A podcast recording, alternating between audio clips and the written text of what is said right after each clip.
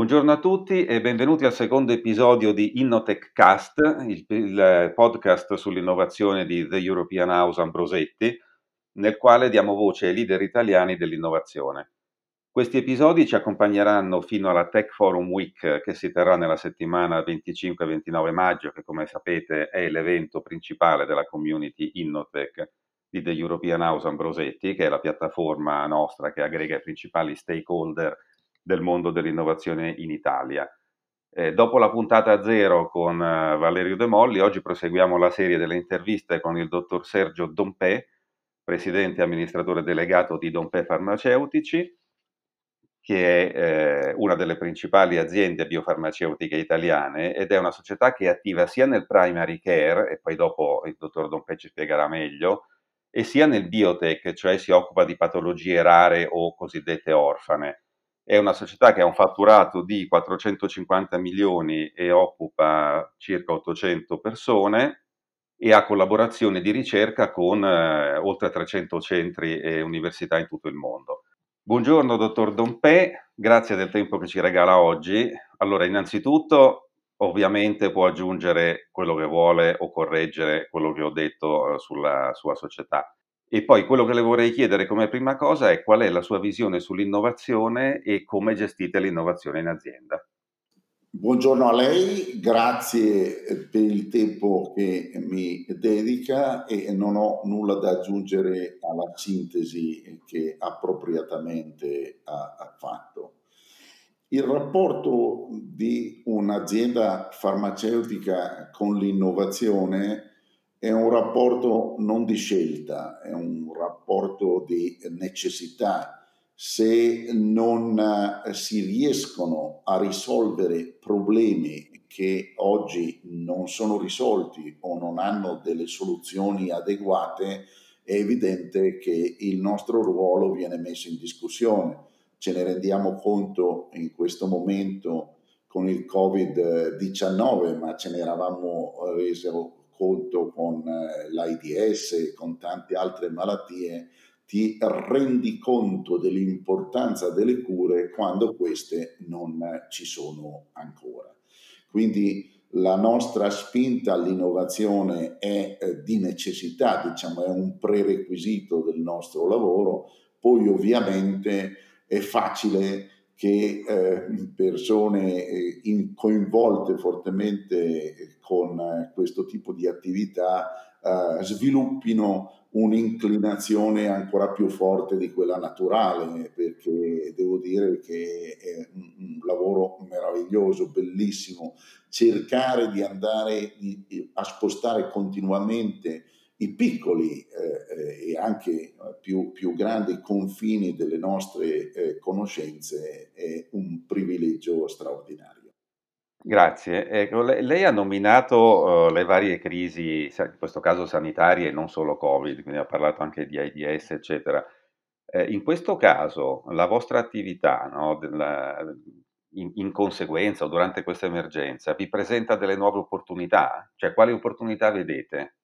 Diciamo che eh, eh, sempre il rapporto minacce-opportunità è, è sempre eh, collegato, è naturalmente collegato. Eh, io eh, credo che quando ci sono eh, delle crisi importanti come questa, la crisi poi di fatto è cambiamento, porta mh, nella realtà una accelerazione di processi già in atto. Vediamo quello che sta succedendo oggi, eh, le tensioni sono a eh, cercare una maggiore strategia nella gestione della salute, un maggiore livello di sicurezza a livello degli scambi interpersonali, un miglior livello di conoscenza della malattia che ci consenta di arrivare il più rapidamente possibile alla cura e poi al vaccino se eh, si riesce. E eh, insieme a tutto questo un'accelerazione di tutti i processi digitali che ci portano come noi in questo momento a poter fare le stesse cose che facevi prima in un modo differente ma il cambio di modalità spesso porta anche a delle differenze sostanziali nella gestione, diciamo, di qualsiasi rapporto, evento, eh, eh, problematica. Quindi di fatto c'è un cambiamento che noi tutti avvertiamo in questi mesi e molti di noi, me compreso, pensano che la rinormalità a cui eh, pensiamo di tornare in un futuro non troppo lontano sarà di fatto una nuova normalità e quindi avremo delle differenze rispetto al pregresso che erano differenze comunque che si stavano già evidenziando nella nostra vita precedente, i cambi di paradigma, sotto il punto di vista della, dello studio e, e, della produzione delle, delle, dei prodotti, farmaci e ovviamente non farmaci, e eh, tutto il discorso relativo all'e-commerce, eh, la questione eh, relativa a come fare a spingere la conoscenza di determinati determinate categorie merceologiche, de- determinate eh, merci, determinati servizi. Cambia un po' tutto e quindi ovviamente è una uh, rapida uh, uh, velocizzazione di processi che però c'erano già prima. Nel farmaceutico per la ricerca si sta andando verso una sempre maggiore open innovation, cosa che di fatto succedeva uguale anche quattro mesi fa, soltanto che la velocità impressa oggi da questo cambiamento è eh, ovviamente un, un effettore importante. Ecco, questo mi porta proprio sulla ricerca, cioè io vedo,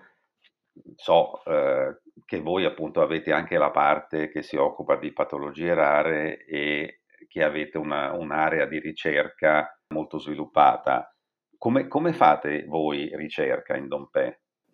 Ma eh, noi la facciamo come credo eh, venga fatta in qualsiasi tipo di piccola entità eh, che ha bisogno di eh, connettersi con la competitività in ricerca internazionale che non è solo la competitività dell'idea, ma è soprattutto direi la competitività del network di sviluppo poi di una determinata idea, che è quello che fa la differenza. Ma in questo devo dire che il digitale e il biotech avevano già portato una eh, differenza abissale rispetto a prima, perché il vecchio modello della ricerca farmaceutica era un modello in cui molta parte del lavoro si faceva in casa, si creavano grossi centri di ricerca e eh, lì si coltivavano delle specificità che fuori non c'erano.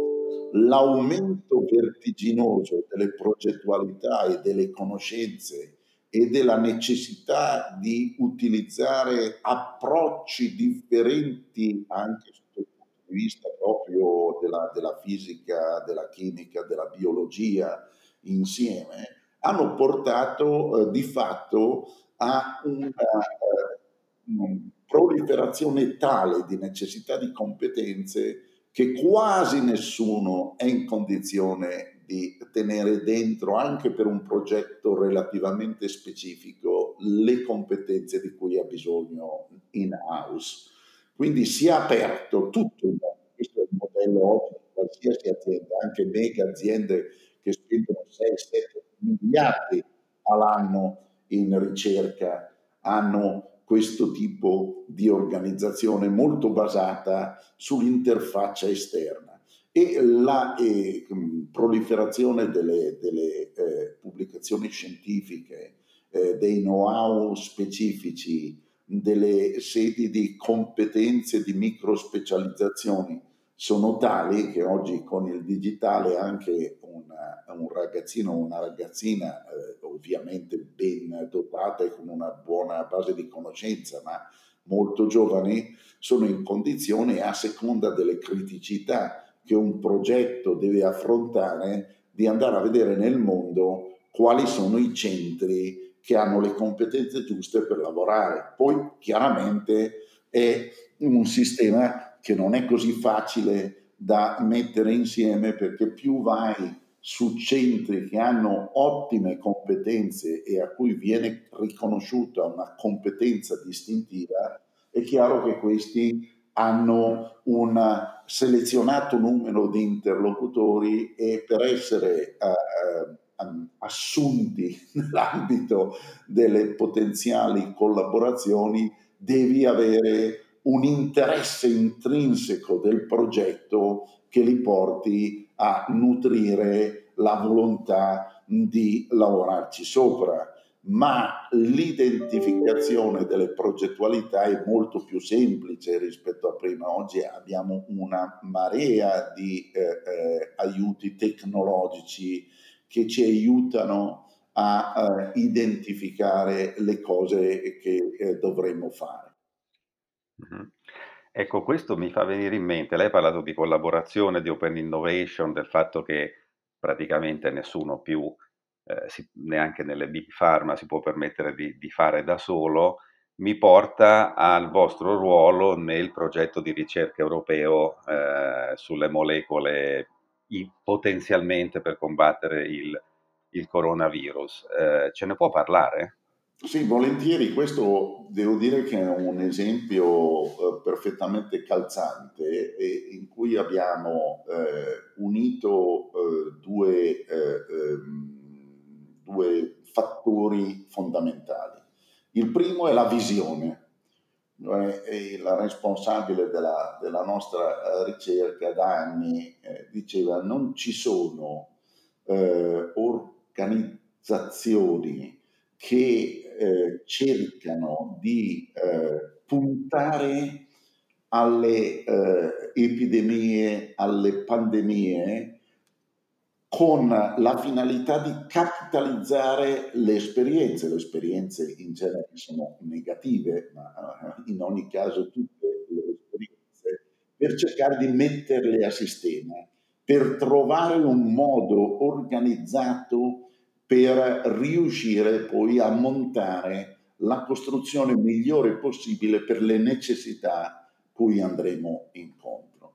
E la seconda eh, eh, visione importante, la seconda, il secondo fattore è stato quello di dire eh, benissimo, eh, noi per farlo, eh, unito eh, al concetto che noi rappresentiamo comunque una piccolissima entità a livello internazionale, quindi eh, l'umiltà e il senso della misura fa parte del nostro, del nostro armamentario quotidiano,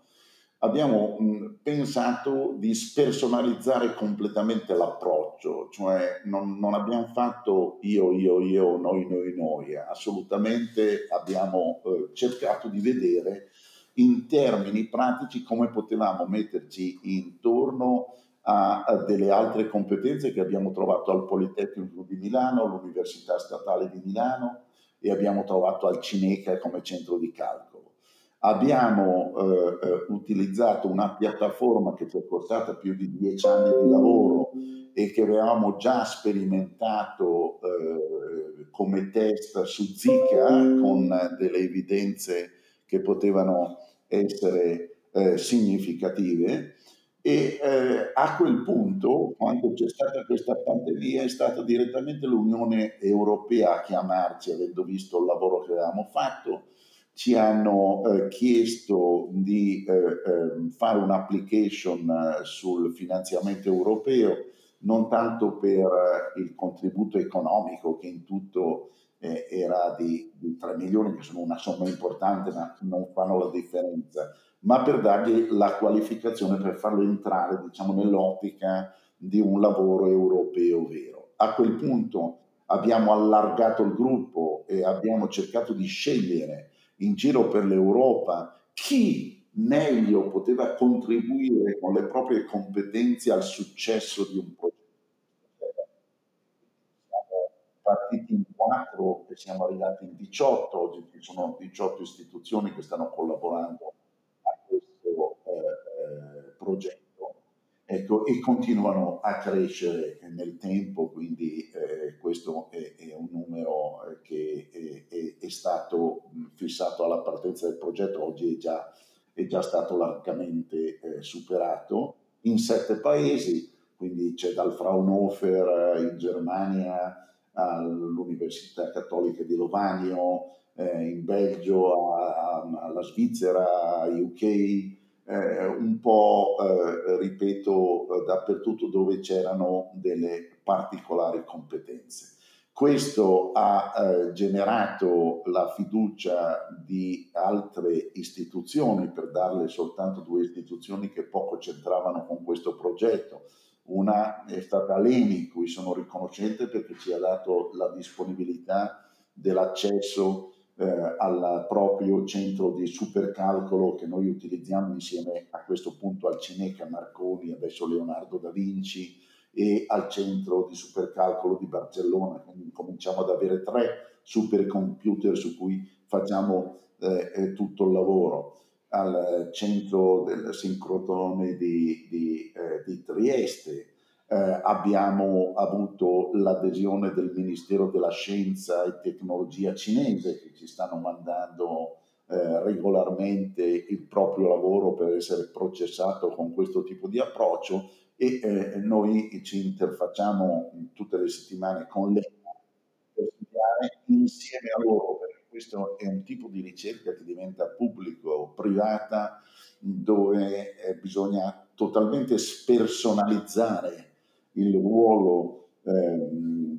del, del, decisore, anche se noi siamo ovviamente i coordinatori di questo, ma bisogna portarlo a sistema, bisogna eh, fare in modo che tutte le evidenze arrivino il prima possibile e che con le autorità si eh, eh, scelgano i percorsi di sviluppo più appropriati, più veloci, che hanno più possibilità di essere realizzati. E eh, eh in questa serie di adesioni, negli ultimi eh, eh, giorni, settimane, abbiamo avuto eh, anche eh, aziende farmaceutiche maggiori che hanno aderito all'iniziativa del drug box con cui ognuno può mettere dentro il drug box le proprie molecole per fare in modo che vengano lavorate in questa maniera. Faccio presente che a Lovanio c'è l'unico centro europeo che può lavorare con il virus vivo e quindi ha la, è l'unico con il livello 4 di safety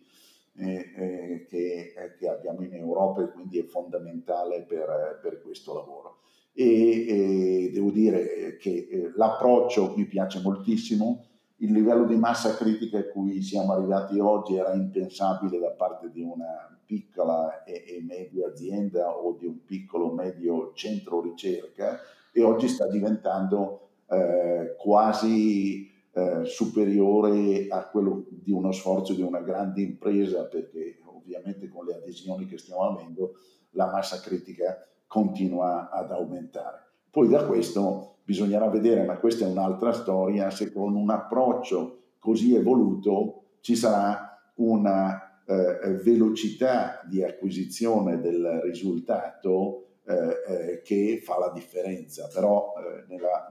mondo della ricerca io dico sempre che eh, la vita della ricerca è fatta da una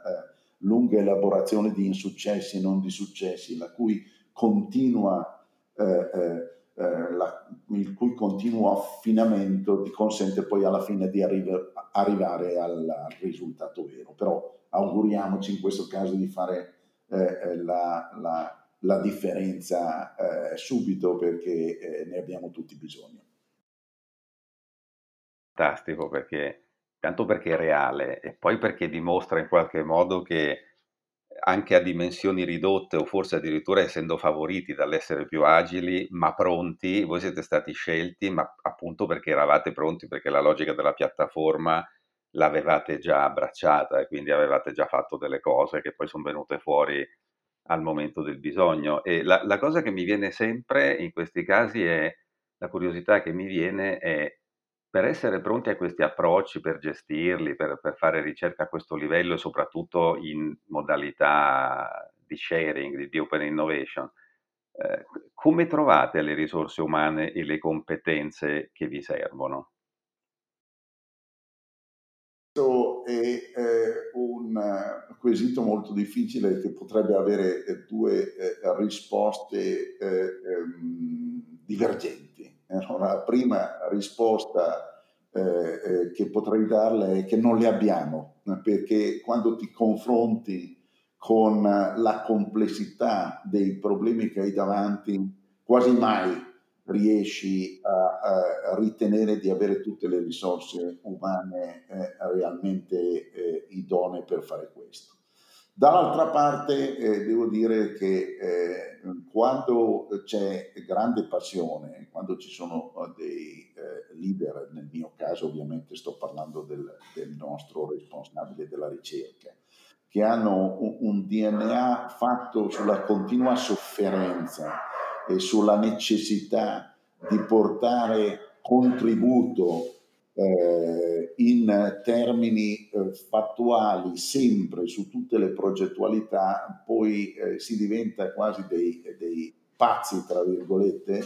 ehm, che eh, eh, riescono a coagulare delle altre persone con lo stesso livello di insanità mentale che vengono a lavorare con te proprio per la passione. E quando fai qualcosa di competitivo, beh, è la competitività del progetto che ti fa fare la differenza. Quando vengono da me dei ragazzi giovani semplicemente per confrontarsi e perché stanno magari sono figli di amici o semplicemente delle persone eh, che mi hanno chiesto un colloquio e, e, e ho avuto modo di darglielo, gli dico sempre, voi non vi preoccupate di cosa andate a fare,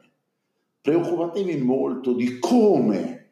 lo andrete a fare, perché il come quasi sempre che riesce a dare la differenza ti dà le specificità, ti dà il canale per fare la differenza. E su quello riesci a montare poi o a essere eh, eh, coerente con delle progettualità che sono più evolute. E quando c'è il progetto evoluto, andate sempre a lavorare lì, perché è lì che si riesce a creare la disruption con la situazione eh, precedente, è lì che spesso e volentieri nascono i pezzettini di innovazione e bisogna essere su questo. E devo dire sinceramente che c'è tanta gente, ci sono tanti giovani e meno giovani, ma soprattutto giovani che hanno una grandissima voglia di fare. C'è gente che fai fatica a mandarla a casa la sera uh, perché, perché no, e non vedono l'ora di tornare la mattina perché stanno lavorando a una cosa che finché non è finita non sono sereni. Quindi anche sotto questo punto di vista io devo dire che eh, trovare le, le, le, competenze non è mai facile, trovare le competenze adatte è sempre difficilissimo, ma trovare persone che abbiano la volontà, la eh, grande eh, determinazione di andare a esplorare queste frontiere e che spesso queste persone riescono poi a gemmare delle reali competitività diventando poi loro le persone che stavi cercando pur non essendolo prima, questo è un esempio che ho eh, sotto gli occhi tutti i giorni. Non so se mi sono espresso con sufficiente chiarezza. Non, non solo, perlomeno per me, con, con, molta chiarezza, ma anche con molta passione, della quale la ringrazio perché traspariva e devo dire che la passione, adesso vabbè, non voglio essere io a, a dare la mia di opinione, ma siccome è sempre stato quello che mi ha convinto anche personalmente la passione fa quasi da elemento di conto economico sicuramente comunque aiuta anche il bilancio, no? vita privata, lavoro, aggiunge veramente tanto. Quindi io chiuderei su questo eh, sperando che l'ascoltino in molti, appunto, giovani e meno giovani. E la ringrazio per questa testimonianza molto interessante. Grazie a voi per l'ascolto e a risentirci nei prossimi podcast che, voglio dire, metteremo in onda ogni venerdì da ora fino al 25 di eh, di maggio, che è un lunedì ed è il giorno in cui comincia poi la Tech Forum Week. Grazie a tutti e grazie a lei, dottor Dompè. Grazie a lei, grazie, grazie.